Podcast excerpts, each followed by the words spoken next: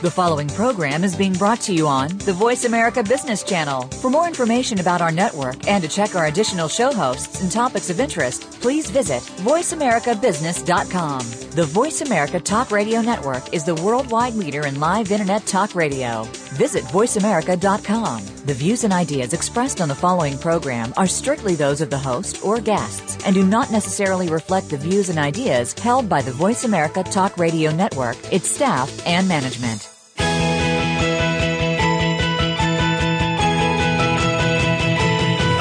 There are entrepreneurs and business leaders that are making so much more than profit in their enterprises. They're also giving back to the community, and so can you. Welcome to Be More, Achieve More Inspiration for the Entrepreneurial Mind with host Chris Cooper. If you are looking to make the most of yourself and your business, then you will want to stay tuned for the next hour. Here's your host, Chris Cooper. Hi, this is Chris Cooper of BeMoreAchieveMore.com, and it's great to be back again um, after uh, two weeks away on holiday.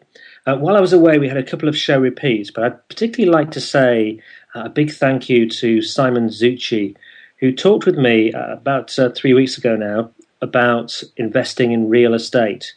Absolutely awesome content. I mean, if property is your thing, it gives a blueprint about how to do it. So I'll be using the content myself over the years to come. Um, so I'd strongly recommend if property is uh, something you're interested in, then um, have a listen to the show with Simon Zucci. Now, I went away to Cornwall and Devon for the last couple of weeks, and they're two beautiful counties in the southwest of England.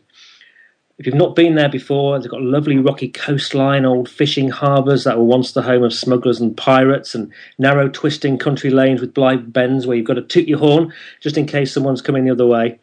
Um, lovely sandy beaches, cider, Cornish pasties, mackerel fishing, castles, a really nice place. And believe it or not, we had great weather too.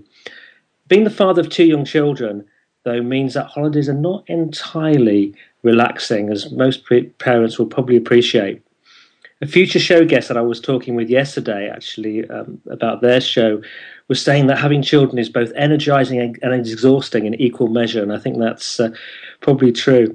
I'm eternally grateful for them, but I have to say that I'm now quite pleased to be back at work and also to use my voice for other means rather than saying, Get away from that cliff edge, Daniel, or Matthew, you're too close to the edge of the harbour wall, you might fall in. Today we're going to talk about voice then. The importance about our voices and how to use it for greater success. When it comes to business and life your voice can make the difference between engaging people or putting them off.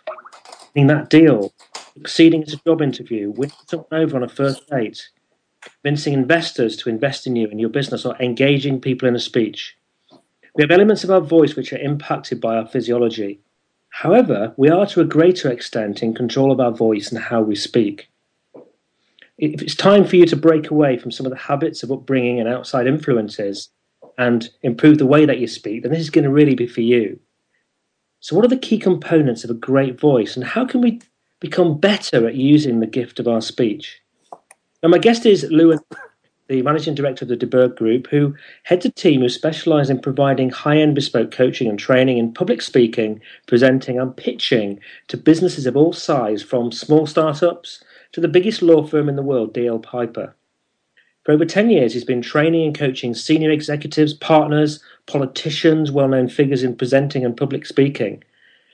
Luan qualified as a coach with an MA in voice and speech from the University of London, specialising in using the voice to persuade, inspire, and inform, and combines that background with an understanding of the particular needs of business to deliver tangible results using practical and straightforward methods that are really relevant and appropriate to the client. He's a speaker and presenter himself, as well as being a regular commentator in the media on matters relating to public speaking, presentation, and delivery. So, a big welcome to Luan de Burgh. Thank you very much. Very nice to be with you, Chris. You're very welcome. So, let, us just start, Luan. Uh, when I first uh, heard your name, I struggled to know which part of the world you were from. Um, do you want to tell us where you're from?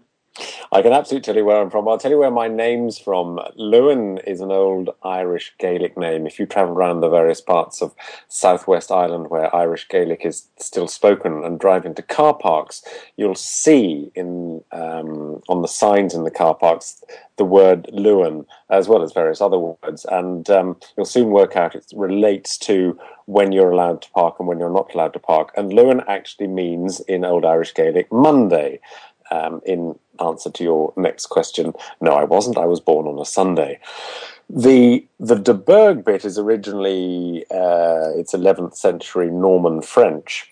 So you'd think, okay, well, where do I come from? I'm actually sort of equidistant between the, the two because I was born and brought up in glorious West Sussex, but I'm neither neither French nor Irish. Ah, interestingly, the French for Monday is lundi, isn't it? Yeah, there's there's a lot of connection between the you know the the the, the learn the lundi the lunadi etc etc and the whole Monday thing.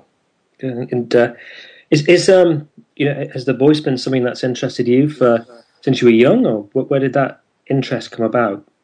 I think it all began when I was at school and I was asked to um, read at church one Sunday, uh, and I was um, absolutely terrified at the prospect. But I can remember one of the teachers taking me aside and say and giving me some tips and pointers. And uh, of course, I was still nervous when I did it, but then actually I began to think, oh, that's quite interesting because I can make something sound uh, a little bit more interesting, engaging if I do use one or two of the techniques that we're going to discuss later on today. And then, of course, after that, I began to become quite interested in the voice. Um, uh, my parents always had the radio on uh, at home, and of course, you know, as, as, the medium we're going through now, you have only your voice in which you can engage your listeners. So it was something that I uh, I started getting interested in from a school age, and I'm very lucky now to be able to make my living from doing something that I'm extremely interested in and very passionate about. Great. I, I just can't help sort of listening to your voice, Luan, and and to me it suggests a public school influence. I mean, how do you define a good voice? Do you have to go to public school to have a good voice? Absolutely not. My the, the voice I have now, I suspect, would be exactly the same whether I had been to public school or hadn't been to public school. The uh, the honest truth is, I did go to public school, but uh, I suspect that my voice is uh, is as it is now because I did actually train for a couple of years uh, in vocal delivery. Uh, started I actually started off my life as a voiceover artist, and so of course you really do have to use your voice when you're saying things like cashier number two, please, and so on and so forth, or reading out lengthy books over days and days and days in the studio for audiobooks to try and bring those alive. And I don't think that my that the um, the resonance of my voice has anything to do with my schooling. Obviously, my accent, uh, and this is my native accent. My my accent is a product of my schooling, my environment when I was a child, uh, my the way that my parents spoke, and uh, the the um, the region from from whence I came. Mm. It's quite in- interesting. I, I think about my think about my voice. I remember at the age of twenty, I'm from the north of England. And right. North of England, we we say things like love and bath, and uh, uh, and, and I can remember my first ever boss because I was at university up in the Midlands. But my first ever boss saying to me, "Look, I've got to sort of say one thing to you. You know, people people are actually struggling to understand you because you're so northern in the way that you speak. I think you need to do something with your voice. And, and I guess you know where my voice was then to probably where it is now. I guess demonstrates that you can change it. You can certainly change it, and a lot of people do spend a lot of time changing their their voices. I would go along the line if somebody said to me, "I really want to change my voice because I don't like my accent," for example, or somebody said my accent is uh, challenging. I'd like to have a conversation, a slightly deeper conversation with that person because, you know, accent is very much part of identity. For me, the most important thing, though, is that somebody is actually clear in that it doesn't matter what, what you're saying, just as long as your audience, who may not be listening to you with native English ears, understand everything you're saying. And if you do have an accent which is particularly fast, shall we say, there are certain accents which are very, very fast. Um, you know, a Glaswegian accent, for example, or some some parts of um, well, where you're from, uh, very, very fast, and it would be difficult for even native English speakers to understand what is actually being said. So for me, the most important thing is actually clarity. But of course, you're right. If people do want to change their accents, they can, and there are plenty of examples of people who have done so. I think you're absolutely right. I think it's not about necessarily changing the accent, is it? It's just about making sure that you come across clearly. I mean, I mean, how much of your voice do you think is, you know, physical and genetic? Therefore, um, we we talk obviously about you mentioned about the sort of background you come from, but what what what do you think is the scope to be able to adjust your voice? Well, I think essentially the scope is quite huge because um, uh, as as human beings, we are natural mimickers. That's how we learn to speak. You were talking about uh, your children. I have a three year old boy, and uh, I speak to him in the same way that I speak to other people. I, I don't in any way differ uh, my my language to him, and he picks it up and he mimics. So I say, for example, bath, and he will say bath. So all he's doing is mimicking, and in a way, that's the same as uh, any other muscular activity. Speaking is a muscular activity. It's, it's, a, it's a muscular activity. It's a physical Def- absolutely, definitely. It's, something that we do. I mean, very physically, without getting too um, detailed about the whole physiology of this. But you have uh, in your throat, you have your larynx, uh, and in there, um, protected um, behind the bony bit, which obviously isn't a technical term, uh, are two little flaps of muscle. They're called the vocal folds, sometimes known as the vocal cords, and they are about a centimeter or so in length. And essentially, they vibrate. The reason they vibrate is because air is pushed up over them when we exhale, uh, air is pushed up through um, the, the vocal tract, a pipe. Uh, if you imagine a hose pipe with water coming out of the end of it, and you squeeze the end of the hose pipe, the water comes out uh, in a faster jet. Well, that's what's happening there. So when the air comes out, um, it, it's the uh, it's the same sound as when we go to the dentist or the doctor and they say, "Okay, say ah for me." And when we say ah, it is one of the most open and natural sounds that we can create.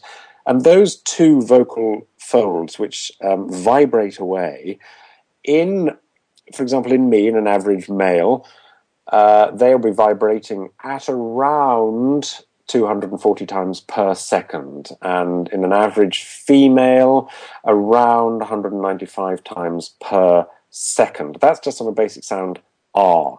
Now, obviously, on uh, as a as a species, we've moved on from various forms of grunts uh, as a means of communication. Although on the the upper deck of any given London bus at school chucking out time uh, in an afternoon, you might be forgiven for thinking otherwise.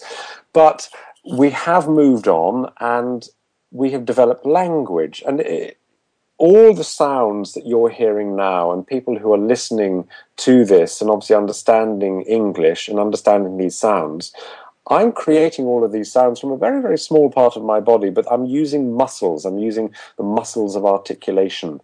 Um, and, you know, for example, I'm using my tongue, I'm using the muscles that control my jaw, I'm using my lips to shape sound. And that's how we, that's how we learn to speak. So, so we are, going back to your original question, we, we are a, a species of mimics. And that is how we learn to speak. And we will mimic what we hear and associate certain sounds with certain things, whether that be bath or bath.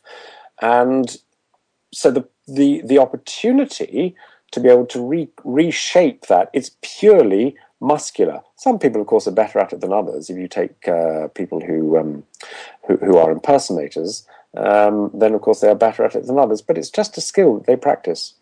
It, uh, when you explain that, you know, the thing that comes to my mind is just what an incredible gift the ability to speak is, uh, and in, in, how incredible it is that the you know the biology enables us to be able to actually do it in the first place and the way we can Actually, you're, you're so right. And if you take that a bit further and think about all of the different languages, I'm speaking to you from London, and London is a very eclectic city full of uh, you know a myriad of different languages, and th- that is just a small proportion of the of the global language population. And you think of the almost infinite variety of sounds and the intricate uh, uh, uh, differences between those sounds, and yet they're created not by some sort of monster computer, but by a very, very small part of the body. You know, essentially, it's about the size of. Um, uh, you know, an open hand from where the sound is created. If you put your hand up over your mouth, essentially you've got your mouth, you've got um, your your nose, your lips, your tongue, and the um, uh, uh, the larynx itself, where the sound is created. Mm. So it's quite extraordinary the, the amount of different sounds and different languages that have been created using such a tiny part of the body. I would agree with your word, miracle.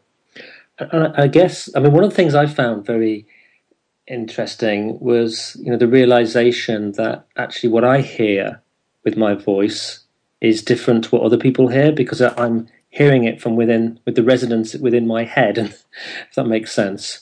Yeah you're right it does make sense and you are right it's when people listen to their voices on answer phone messages or they record themselves and hear themselves back and think oh, do i really sound like that? Well the answer of course is yes yes you do to other people. But of course to yourself or to oneself uh, one is hearing not just the sound coming out of your mouth and traveling around to your ears, but you're also hearing the vibrations uh, within your body. So you're hearing the vibrations in your skull, the vibrations um, in your jaw, the vibrations in your spine, your upper chest, and so on and so forth. So you're getting a, a slightly different sound to everybody else. How well do you think, Luan, that people consider their voice when it comes to business and really engaging with others? Sadly, not as much as I think they should. Uh, although I could rephrase that and think from you know from a mercenary point of view, um, I'm quite pleased in a way that they don't because they they they need help. But there are so many presentations and speeches and pitches going on around the world, probably as we speak, and there'll be audiences sitting there quite frankly, finding or thinking of ways that they can actually get out of that room, remain awake, try and maybe cause some sort of fire alarm so that the presentation stops because people are just boring them to within an inch of their lives because they're not using their voices to engage. So I think the answer to your question is the minority of people actually think about their voices, but there are so many people who just blindly go in and think, oh, well, I mean, I, I can speak. I can speak. This is okay. I don't need to do anything in particular. But that's where you would be so wrong when you are thinking about using your voice to engage, to persuade, to inform, and to inspire. We're going to go to commercial break now, but after the break, we're going to start to get into some of the, the real problems that people face and actually the opportunities and how to go about starting to improve your voice and make positive strides forward with it. So uh, do stay with us. We shall just be uh, gone for a couple of minutes for a commercial break, and then we shall be back with you again very shortly.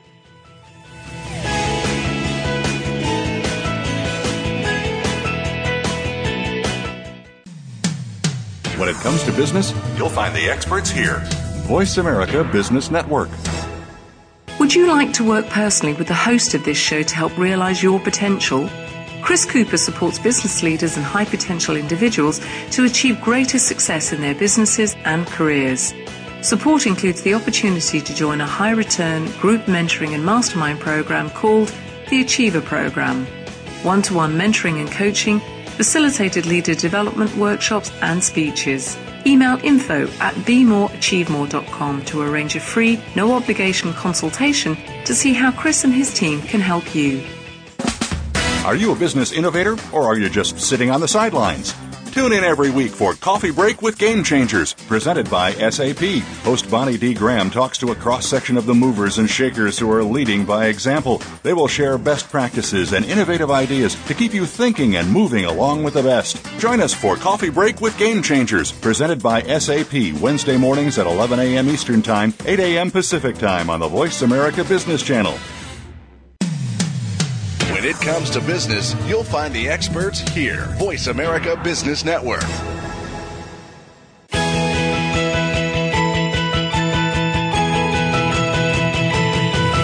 You are tuned in to Be More, Achieve More with host Chris Cooper.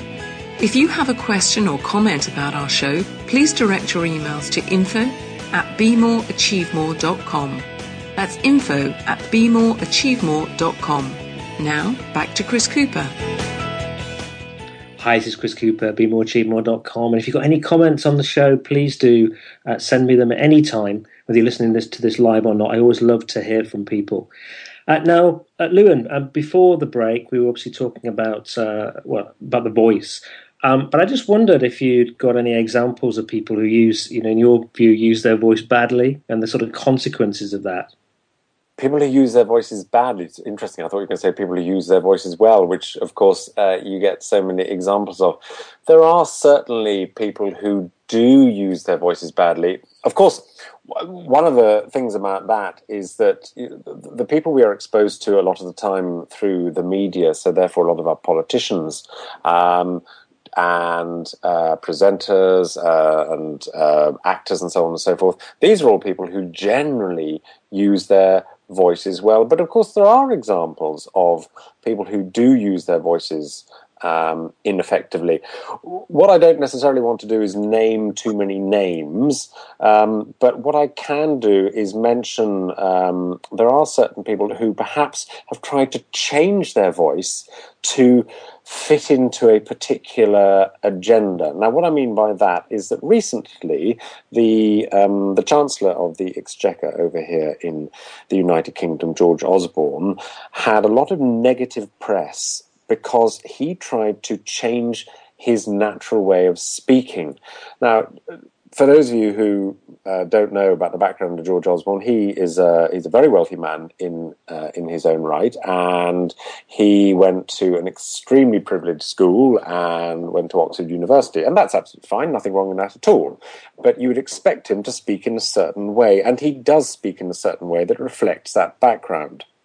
Anyway, a number of months ago, he went to deliver a speech uh, in a certain part of the country, which is not perhaps as affluent as the area that he came from, uh, and does not generally send uh, its sons to uh, some of the most expensive fee paying schools in the country, and so on and so forth. And he was delivering this particular speech outside a supermarket, which again um, is not probably the type of supermarket that you're going to find too often, you know, in Kensington and uh, and other very smart parts of London. So you get the sort of picture I'm painting. So he turns up and he starts delivering this speech and starts to become a little bit, you know, a little bit street, a little bit man of the people, and he starts dropping a few T's here and there. For example, Great Britain becomes Britain. Um, people becomes people and you know should he have had recourse to say the word cat which i don't think he did in his speech for obvious reasons but it would have become cat. So what he was trying to do was just become something that he isn't. And i think this is a, a real danger. Um, shakespeare has this right when he says to thine own self be true. And I think it is a real danger when politicians try to be something that they're not, because as soon as you do that, everybody else can see straight through you and knows what you're doing, and it doesn't go down well. And then, of course, the uh, the good ladies and gentlemen of the press start writing very unkind articles about you, and that becomes the story rather than what your actual message is or was. Okay, great. So, what are, what are the problems that people face? Um, and therefore, the areas when it, where, which are important to focus on when it comes to using your voice effectively. I think some of the most important areas you can concentrate on are speaking with energy, speaking with enthusiasm, and speaking with passion. It really doesn't matter what your topic is, even if you're just presenting the company, you know, financial statement for the past quarter. You might as well try and make it interesting for yourself, uh, because then it's going to be more interesting for other people.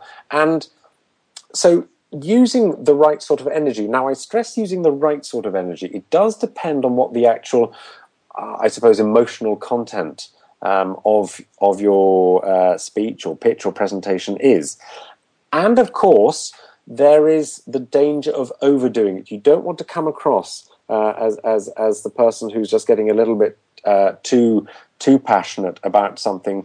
You know, if, if your if your topic is I don't know um, waste management for the year ahead, and your office, uh, your audience, sorry, is is um, you know, Dave, Barry, and Sue from the Norwich office, uh, and you're in meeting room three B on the seventh floor, then declaiming your text like Kenneth Branagh giving his Henry V Eve of Battle speech is going to mark you down as a little bit odd, but so so work with your audience, but still you can you can incorporate some sort of um, you can incorporate some sort of uh, energy and enthusiasm you have to be passionate about your topic. So I think that's probably one of the key things I would say at this stage.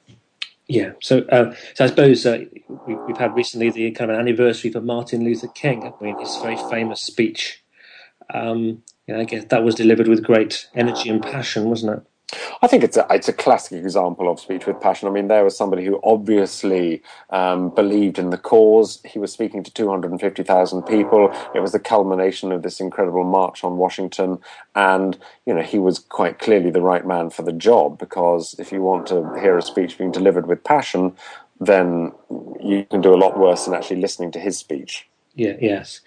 If anybody listening to this hearing a few noise in the background, I think where Luan is, there's uh, um, a building company decided to start some work next door. So yes, it's not my stomach. I can tell you that right now. I didn't want to say that directly, but I thought we should uh, make reference to it. Now, when we spoke, um, I mean, you mentioned uh, and when we planned this show, you mentioned a number of different things. You mentioned things like breathing and pace and pitch and pausing and clarity and so i'd like to just sort of explore some of those things so i wonder if you could um, tell me tell us a little bit about breathing so that you speak better. How can you do that? We're all uh, born to breathe in a particular way. And um, you know, you've got kids, I've got kids. My three-year-old boy, um, I watch him breathe, and I would encourage anybody who's got um, children or who has family or friends who've got small children, watch how they breathe, and then note how you yourself are breathing. And I can almost guarantee there'll be some sort of difference because somewhere the, along the teenage uh, uh, years, in the teenage years, we slightly change the way we breathe and we forget to breathe efficiently or, and, and really organically. And what I mean by that is we're not taking enough in enough oxygen to, to really fill our lungs. And so, what you actually need to do is um, is just monitor how you breathe when you're about to go to sleep um, which is when we're at our most relaxed, and try and mimic that in w- when you've got uh, a moment when you actually have to use your voice to to speak to either perform and uh, in, inspire or, or persuade, and the reason for that is because you will find that you can support your voice. So sometimes you come across people and you think, oh, they, their voice just sounds a little bit, I don't know, it's almost as if it's um, mono as opposed to stereo. And the only reason for that is because you're actually um, you're actually only using a tiny proportion of your lungs. So what you need to do is really, really fill those lungs, and you can support that voice and really, really uh, give weight and power to the words that you are using. Mm and, and other other sort of breathing exercises that you should do uh, to make sure you're breathing at the you know, appropriate level to support your voice, does the amount of supporting depend upon your pitch and pace and all that sort of thing? I think there are certain breathing exercises you can do, and one of the things uh, that, that, I was talking about, monitor how you breathe when you're when you're just about to go go to sleep. Lying on your back uh, is an extremely good way to practice breathing exercises. And one of the things you can do is you can put your hand on your tummy, or you can put a sort of large dictionary dictionary weight book on your tummy. And you can really focus on moving that book. You want to see that book rise up in the air as you inhale. And that'll really encourage your diaphragm to develop a good, uh, good amount of strength. And then you'll be able to, it, it, this is just muscle memory. Then when you're in a situation where you need to actually uh, use your voice, you can click into that way of breathing and you'll find you'll be able to take in much more oxygen, as I said earlier, which will really support your voice. So it's quite simple. Lie on your back, make sure you're nice and relaxed, make sure there's something underneath your head, like a pillow to support your, your skull, um, your head, um, and just put something, a large, a large book uh, on your on your tummy, roughly where your tummy button is, and really focus on breathing in and, and do these exercises using your mouth. Breathe in and out through your mouth. This is not sort of deep relaxational work where you might breathe in through your nose. Breathe in and out through your mouth. And the reason for that is because when you're actually speaking, you do or we do get to the end of a thought or the end of a sentence and we breathe in through our mouths because we don't have time to breathe in through our noses earlier on you talked a bit about energy and passion. I wonder, with the energy and passion, when and you talked about actually making sure you're not doing this, uh, you know, going in and doing a a, a speech. Uh, uh, a very, a very en- energizing speech. If you're just having a meeting in a, an office, getting the kind of yeah, sure mood right. Would you recommend if people are wanting to use their voices to really energize, to actually maybe build that up um, so you maybe start where the audience is and actually take them somewhere else. I think you can take the audience on a journey, and I think you should uh, and, and can build people up. Um, there are various examples of how people do use their voices to absolutely build a crowd and work a crowd. And, you know, this is for, for good and for ill as well. History is, is littered with, um, uh, uh, dangerous tyrants who know exactly how to build an audience, build a crowd up, uh, and almost work them up into a frenzy. So I think um, you know you can certainly take an audience on the journey by using your voice and by knowing when to sort of put in crescendos. It's like music. Uh, I use the word crescendo advisedly, um, and therefore when to put in diminuendos, i.e., when to when to when to increase the volume, when to lower the volume. Uh, the key thing here is about variety and actually using your voice uh, in a varied and interesting manner. Hmm rather like rather unlike the drill that's going on next door. It's neither varied nor interesting. so, so, what about what about pace? Pace is an interesting one. Pace is something that uh, should be varied a lot. I quite often talk to people about um, thinking of their voices as a motorway journey. If you're driving from A to B on a motorway and you stick in the middle lane and go at 60 miles or whatever that is, 90 kilometers uh, an hour, then okay, you'll get to A to B in a certain time, but it'll be an incredibly dull journey. So you need to sometimes go out into the fast lane or go go uh, down into the slower lane. And so you need to vary the pace. Uh, just to give you some examples, uh, Barack Obama speaks uh, on average at a very very slow pace. He, he, actually, on average, this is in a in a sort of public situation. He speaks on average at around ninety words per minute, which is very very slow. That's only about one and a half words per second. Now, this does not, of course, mean that that is the pace he goes at all times. He builds up, he slows down, he's not afraid of putting in some good pauses here and there. Um, now, I wouldn't suggest that we all try and become Barack Obama. Barack Obama is obviously Barack Obama, and he does this very well, and he has his style. But I think that you know, if people are just starting out and think, well, okay, so what do I speak at? I'm not going to be Barack Obama my advice is usually that if you are coming in at around somewhere between 130 and 160 words per minute, that's about right for an audience to take in.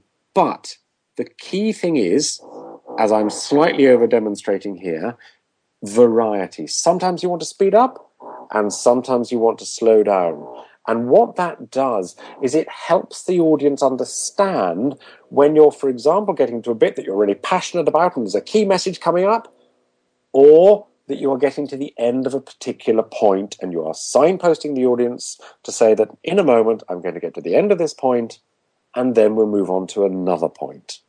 So uh, you can use uh, pace, but stick within that sort of parameter don't go the other way and and speak too fast because you know, I mean, there are examples. There's um, there are plenty of examples of people who who speak very very fast, which is fine, but you just need to make sure that you give your audience enough time to take in what it is that you are saying.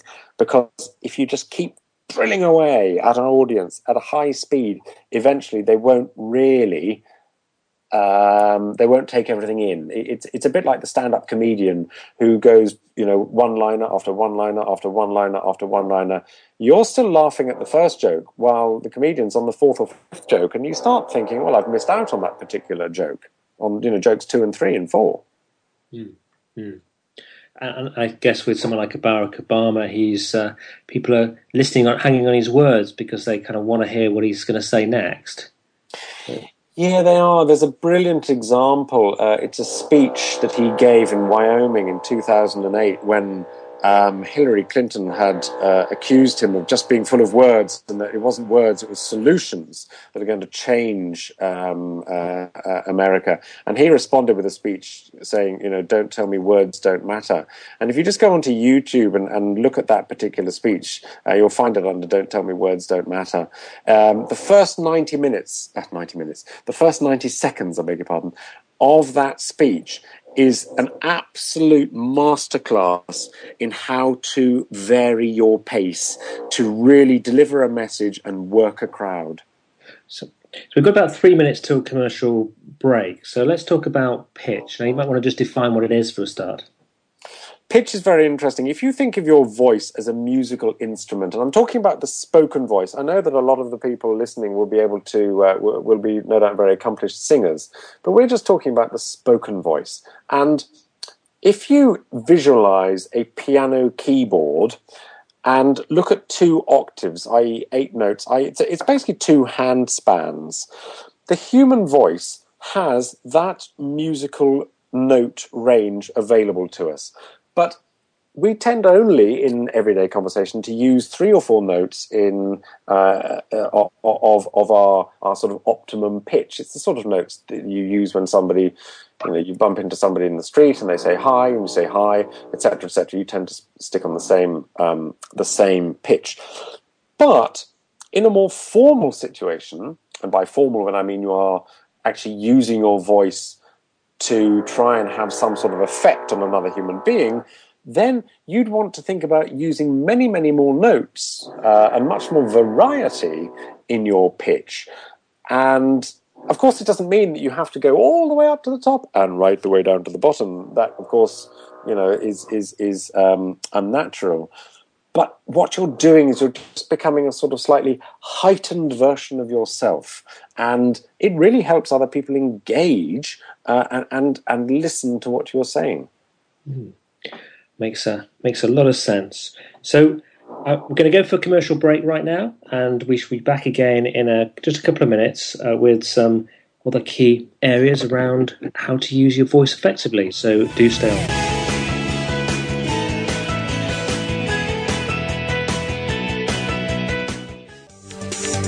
From the boardroom to you, Voice America Business Network.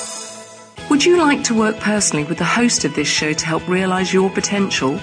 Chris Cooper supports business leaders and high potential individuals to achieve greater success in their businesses and careers. Support includes the opportunity to join a high return group mentoring and mastermind program called the Achiever Program. One to one mentoring and coaching, facilitated leader development workshops and speeches. Email info at bemoreachievemore.com to arrange a free, no obligation consultation to see how Chris and his team can help you. How can we Americans realize our dreams to earn a living? How can you pursue your dream and make money as an owner or an employee? Learn how at The American Business Person, the online weekly radio talk show hosted by Rich Killian.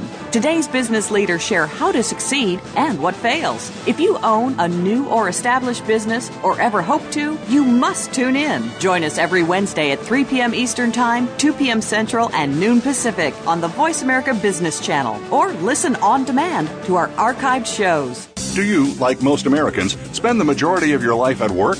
Are you making it the joy that it deserves to be, or are you feeling drained and unfocused? Tune in to A Great Place to Work with hosts Kurt Kaufman and Dr. Kathy Sorensen. Your hosts have more than 30 years of experience in workplace consulting and are ready to bring you the secrets and success stories of businesses who are making their business a great place to work. Listen every Friday at 11 a.m. Pacific Time, 2 p.m. Eastern Time on the Voice America Business Channel and enjoy a better workplace and a better life. Voice America Business Network, the bottom line in business.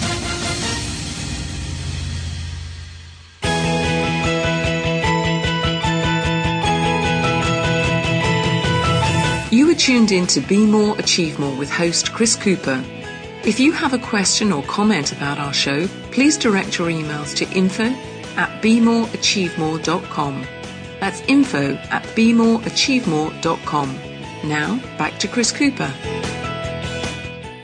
Hi, this is Chris Cooper of BeMoreAchieveMore.com, and I'm with uh, Lou Berg. We're talking about improving your voice for greater success. And before the break, we were talking about um, areas like breathing, um, the importance of having energy and passion and using that appropriately, also about pace and about pitch. And uh, now, um, Luan, I'd like to move on to as talking about maybe things like the use of pauses, because some people use pauses very well, and some people don't actually uh, catch, uh, don't stop for breath. Yeah, I think you're right. I mean, there are certain uh, times when, of course, if you pause for too long, people will just think, "Oh, okay, well, the connection's gone," i.e., on on a radio interview. But um, you know, you can use pause extremely effectively. Once again, to go back to that speech I was talking about just before the break with uh, Barack Obama, "Don't tell me words don't matter." He uses pauses very, very effectively, and if you listen to that speech, the first 90 seconds of it, you will find it peppered with pauses, some as long as three, four, maybe even five seconds. And, you know, that's a lot of dead time. That's a lot of uh, silence. And some people are really, really afraid of using pauses. And yet, a pause can be, can almost be more effective because it builds up what's about to come. Um, Mark Twain said the right word may be effective, but nothing was as effective as a rightly timed pause. And you know, Mark Twain knew a thing or two about these things, and he's of course is absolutely right. It, it's also very, very important in situations like sales and negotiation, isn't it? Uh, particularly if you've delivered your sales pitch, rather than wanting to fill that spare time, actually giving the other person time to respond it's very interesting how you can use pause in that particular area. One of the things that uh, very effective salespeople are good at is knowing when to stop and then not saying anything else because that does put pressure on the other person. In the same way that um, skilled interviewers do exactly the same, but even more skilled interviewees will do the same. And I'm talking about interviews, not so much this, which is a, um, you know, we know how much time we've got allocated to us, and you're not, well, at least I assume you're not, Chris, you're not trying to trip me up on anything. Um, but it, on certain political programs, for example, the interviewer is desperately trying to um, throw that curveball question to the uh, to the interviewee, to the politician, and the politician is desperately trying to stick to their key message and not be lulled into areas that they don't want to go into. And you'll find very, very skilled interviewees will just answer the question and then will stop talking because it's a live show and that will put pressure back on the um, on the interviewer to carry on uh, and ask another question. So you can hear people doing this all the time. Actually, interestingly enough, another thing that's come into my mind from this is is sometimes listening to um, certain politicians uh, and the way that they speak and the way that they slow their voices down and overdo certain words, just as I've been demonstrating there, to buy themselves valuable seconds because they know that they've got, let's say, two minutes to go until the um, you know the news bulletin or the next commercial break, and all they have to do is slow themselves down, draw certain words out. Once again, I'm over demonstrating this for a for a, uh, a point, but actually, that they will do this in order to you know, use a lot of waffle, not answer the question, and then of course it's the end of the interview. Mm. I, I, can remember being in a very, very important negotiation with a client that I was leading, and it was it was it, it involved hundreds of thousands of pounds. It was a sponsorship deal, and there was a number of different sponsors involved with this particular situation. It was a very well-known live TV event, and I couldn't understand why the company was paying so much money for this sponsorship. And I raised the question and said, "Look, you know, what are other companies paying? It seems that we're paying a lot of money. Can you explain how you deduced how much we paid?" And when it came down to it, they the amount that they offered was because they felt we could afford it. So I said to them, "Well, actually." Um, we we should have parity with other organisations. We can't necessarily, you know, afford more. So um, you know, based on us having par- parity with other organisations, what's the deal going to be now? And I left complete silence. I didn't say anything, and, you could see they were very uncomfortable, and they were thinking it through. And they were just about to respond when the client said, "Well, of course, we would never dream of changing the deal at this this late in the negotiation." Mm. I think that that particular interruption cost them about two hundred thousand pounds. Really, gosh, that's uh, quite an expensive interruption and it was all because he couldn't stand the fact that there was a pause. There you go. You see, you've just absolutely illustrated the point, uh, or Mark Twain's point. You know, um, nothing was as effective as a rightly timed pause. Mm. Absolutely. So, so how about clarity then? We talked about clarity a little bit earlier on about having you know clear speech. You know, like for example, erming. I can remember the first ever ever presentation that I did in a corporate situation in a training course with my first job when someone was asked to give me feedback on it and they said, well, all I can say is, um. that stuck in my mind.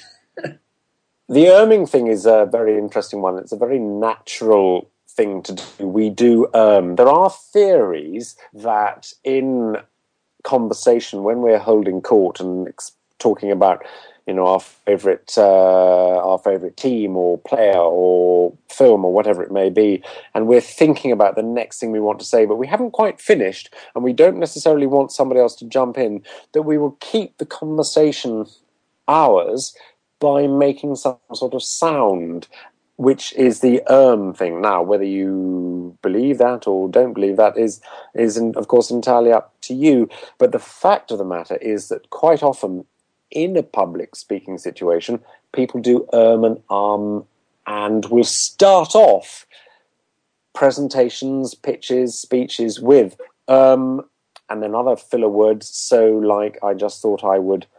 And what I try to encourage people to do is actually start start as you mean to continue. Start, you know, come out of the blocks at speed. Come out of the blocks like uh, like like Mr. Bolt, rather than just warming up as as when the gun goes off with a few erms. So how do you if you are somebody who does erm or arm etc etc how do you get over that unfortunately there are no uh, no magic uh, spells or no magic pills that you can take to actually conquer that but it, a lot of it is raising awareness and practice. And what I often say to people who do erm or um is that when you feel an erm or an um coming on, I know this sound, might sound very trite to, to, and easy to say, just don't do it. But I do mean just don't do it. And but instead of erming or umming, use it as a pause or use it to take a breath. And very, very quickly, you will start to find that instead of erming or umming, you are actually substituting that for a breath or a thought. And actually, what it does is it, it can it can slow some people down, and a lot of people do speak a bit too fast. So it has that added advantage, and it just makes you sound a little bit more, um, says he, erming, a little bit more coherent, perhaps not of course that erming and umming makes you sound incoherent but it just it just keeps the flow going.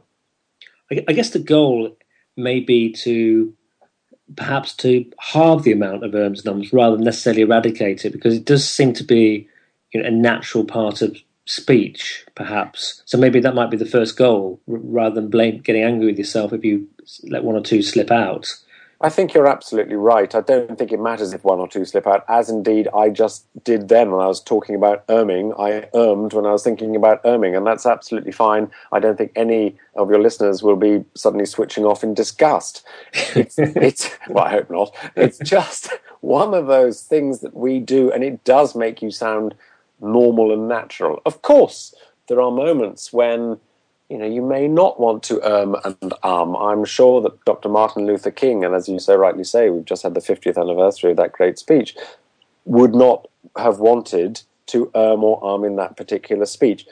But he was very, very well versed in the art of oratory, and he will have known the importance of getting the whole, I suppose, the whole musicality of his speech across. Mm for, for anyone who's seen Pygmalion with Eliza Doolittle, the character in it, there was a, a lot of work going on to improve her voice. I wonder what exercises can people do to help them. In fact, there was actually the the very famous uh, film. In fact, I've forgotten the title of it now, but it was about the king.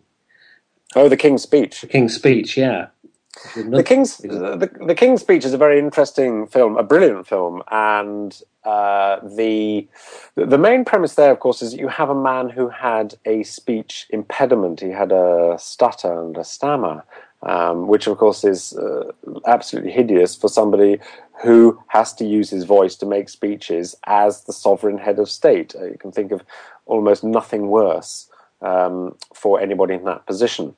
And a lot of the exercises that were um, actually very real exercises, and the sort of exercises that do go on. If you go to drama schools, you'll see a lot of those exercises uh, being taught to students to help them free up, open their voices.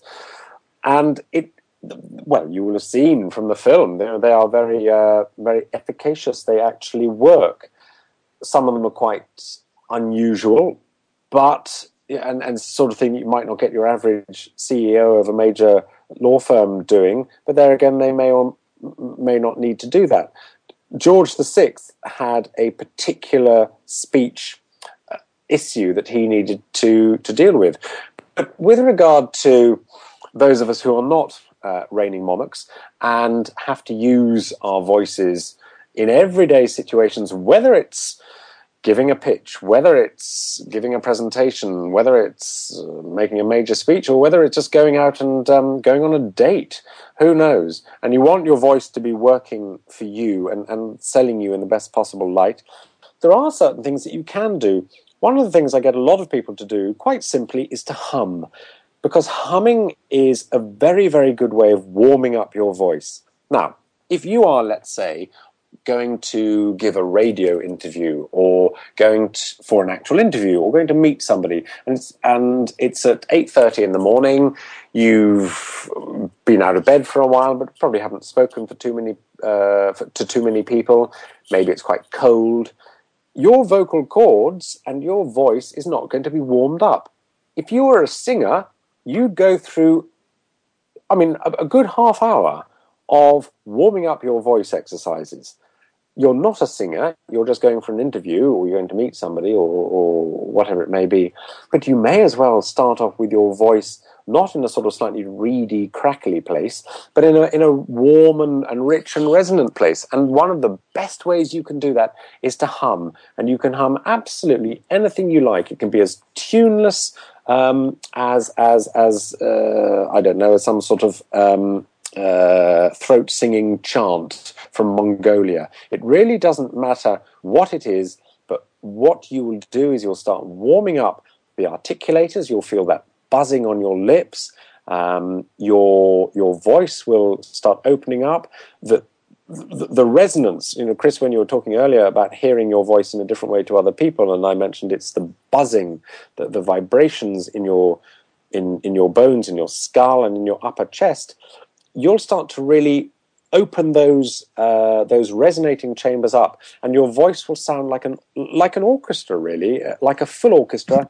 And you'll be using the, the the double basses and the timpani as well as the flutes and the violins. So Great. humming is a very good exercise. Great. Well, I'm gonna have to we have to leave it there because we've run out of run out of time. Um, but uh, thank you very much, Luan, for being on the show. My pleasure. You're very welcome. And for more information on Luan de Burgh, go to www.deburghgroup.com. That's D E B U R G H group.com. If you've got any questions or feedback, please send them to chris at bemoreachievemore.com or leave on Facebook at facebook.com slash bemoreachievemore. Uh, thank you very much for the man who was drill- drilling for stopping um, during the last section. And uh, um, just finally, next week we have uh, a show on growing your business. Um, and practically, it's with a gentleman called Doug Dorbury, who I know very well, and he really has got a brilliant way of very practically and clearly explaining with no nonsense how to grow a business. And um, I now use his services because uh, he's, he's he's he's very helpful um, and, as I say, very practical. So I would strongly recommend to listen to that show. And uh, as I say. Um, if you have any comments, get in touch and also do have a great week.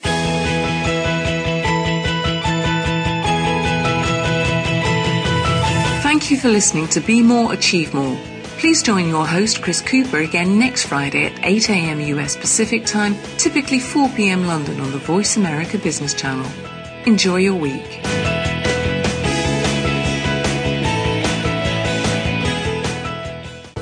Thanks again for listening to the preceding program brought to you on the Voice America Business Channel. For more information about our network and to check out additional show hosts and topics of interest, please visit VoiceAmericaBusiness.com. The Voice America Talk Radio Network is the worldwide leader in live Internet talk radio.